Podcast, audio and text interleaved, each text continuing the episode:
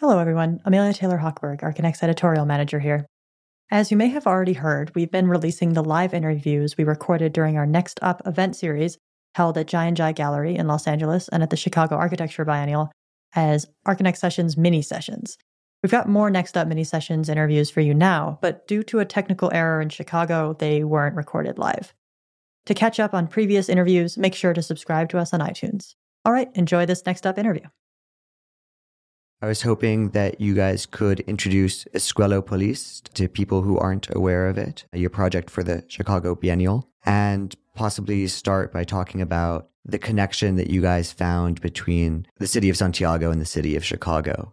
Okay, the project is called Especulopolis. And actually, when we were invited to the uh, Chicago Architecture Biennial, we began to think about the connections of Chile and Santiago, Chicago. And also, we figured out that some of the places that we have been working, that, that, that we, the places we, we've made some of our projects, were actually very connected to the history of Chile, the last 50 years. So then we realized that one of the most important uh, things that happened here in Chile in the last 50 years was the, the put on practice of an economic plan made by the Chicago Boys. That was this, this group of young economists who went in the 50s and 60s to study at the University of Chicago with uh, Milton Friedman and Arnold Harberger about these ideas of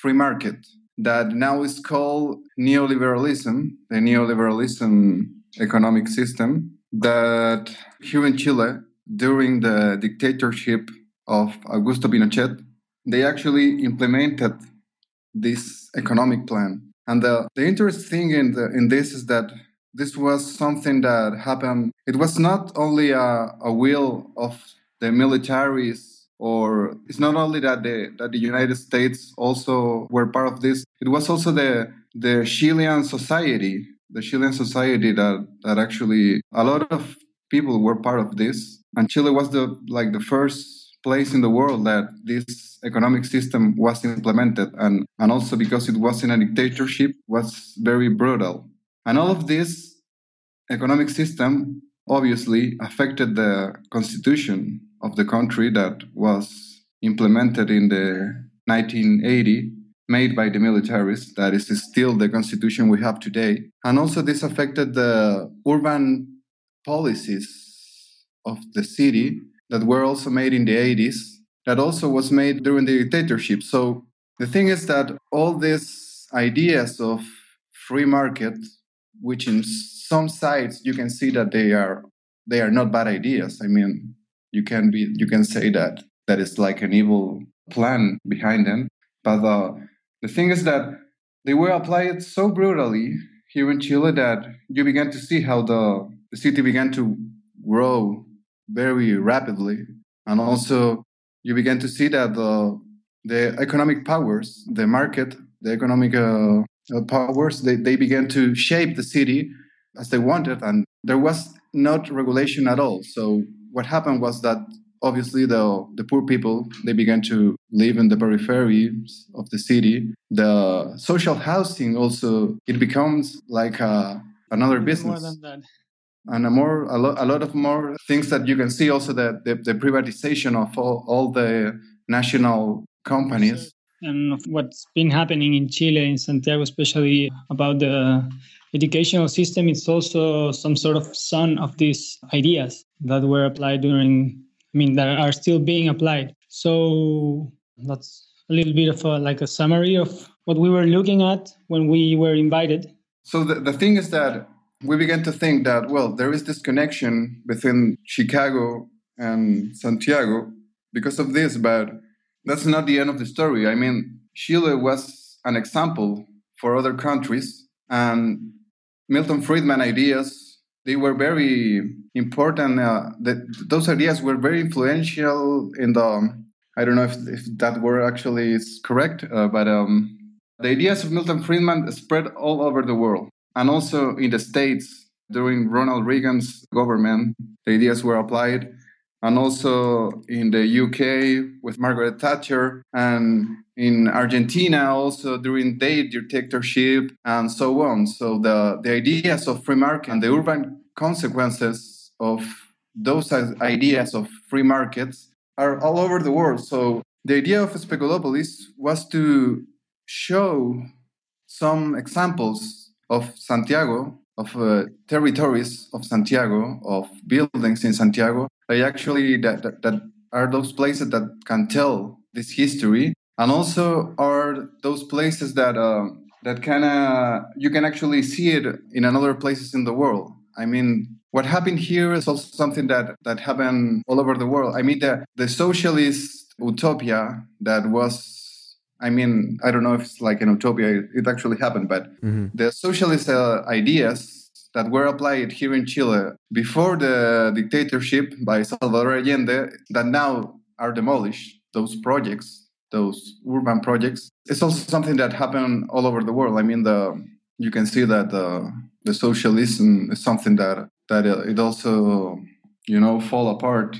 So you can see this contrast also in Chile that it was first at the end of the 60s and at the beginning of the 70s, you have all these popular powers of socialism ideas, and then you have this socialist government, and uh, actually the the businessmen they were actually they were worried about this uh, socialist ideas, so they began to they tried to to stop the government of Salvador Allende. So that's why they they actually asked uh, to the United States government for some help and that's how the story begins. That's how the dictatorship begins. And the idea of of the Speculopolis was to present in the Chicago Architecture Biennial these urban cases, but not in like uh, in a expository way, more not like in a conclusive way. Yeah, we we try to take the like questions more than conclusions that's what we brought there like these topics that are as matthias said are present all over the world and are potentially spreading all over like more and more with more power and these examples that we took there are very um, like clear as cases and are easily recognizable almost in every big city of the world I was wondering, were you guys able to discern over the course of your research kind of repeated patterns in the neoliberal city or in the implementation of neoliberalism on a city, things that you perceived in Santiago and then found out were happening again in other cities in the world. Something that was actually interesting in the when we were at, at Chicago, maybe I need to just to introduce something that the, the whole idea of Speculopolis was like this kind of uh, research investigation or something like that, but the tools, the system that we use to make these investigations, that was also a very important part of the project. So we use like uh, three tools. First one was an archive with an evidence board that was finished in Chicago, which was like this big board of like four by four meters, which has all this uh, history deployed in this uh, evidence board. Like we, we use the idea of like the detectives evidence board with uh, connections between the the actors, the places, and all of that, which was like the basis of the project. Also, we created a, a newspaper called a Speculative Tribune, and we invited people from Chile and from other places in the world, people that we met at the biennial also, and we launched five newspapers over there in, in Chicago when we were there. Because the, the idea of Speculopolis was that the, that, that the research is not finished and it's also like right now is, is still, we, we're still working on it. And when we went to Chicago, we, we spent uh, three weeks in Chicago still working on it. And the other uh, tool we used for this uh, research was the Cases Parliament, which was like this model made all the cases that we presented, these four cases in Santiago, and we actually use those models to make some dialogues between other projects in Chicago. So when we were at Chicago, we began to, to see that you have all these like these uh, social housing projects that were actually demolished or are almost demolished. That were those um, those um, social housing projects that uh, were in the in the center of the city, but I don't remember the year exactly because they are some of them still exist, like uh, Cabrini Green in a park. Mm-hmm. But uh, we began to understand that also in the states, the social housing it's now a, a business. Mm-hmm.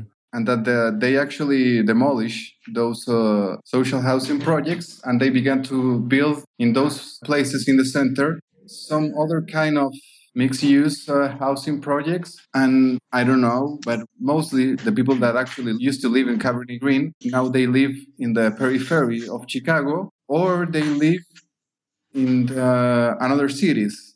So what we saw was that the thing is that the, the poor people living in the periphery, because in the periphery the, it's cheaper to live, is something that actually happened all over the world and uh, demolish social housing projects was something that was happening in, in Chile, in Santiago. It also happened in, in Chicago and in another cities because the value of the land in the centers of the city is always uh, getting higher. So in the free market thoughts, you can't have the poor people living in the center of the city because it goes, you know, it's contradictory to the free market idea.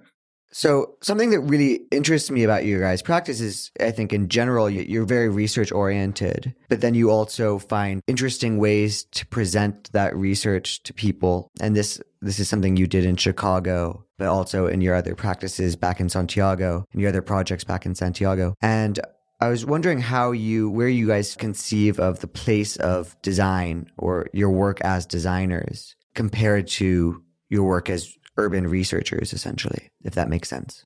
Yeah. I just have this like impression but i think it's some sort of consensus in toma that we in every project at the end we dedicate like i don't know like a 20% or 10% of our energy and time to the way things are presented or the forms that things take like we discuss it all the time but the discussions are all like more about the context and the problems and but i don't know like at the end comes the problem of the form usually like happens a lot to us. And we to be sincere it's like we we usually have the sensation that we should dedicate some more time on how things at the end show up. But it's true like at the end the, the result is it has a lot of interest. Maybe that's uh, like um, some sort of just a result of this long process of discussion and conversation and disagreement and agreement and that's something that's i don't know like i think it's very particular about uh, toma and the way we work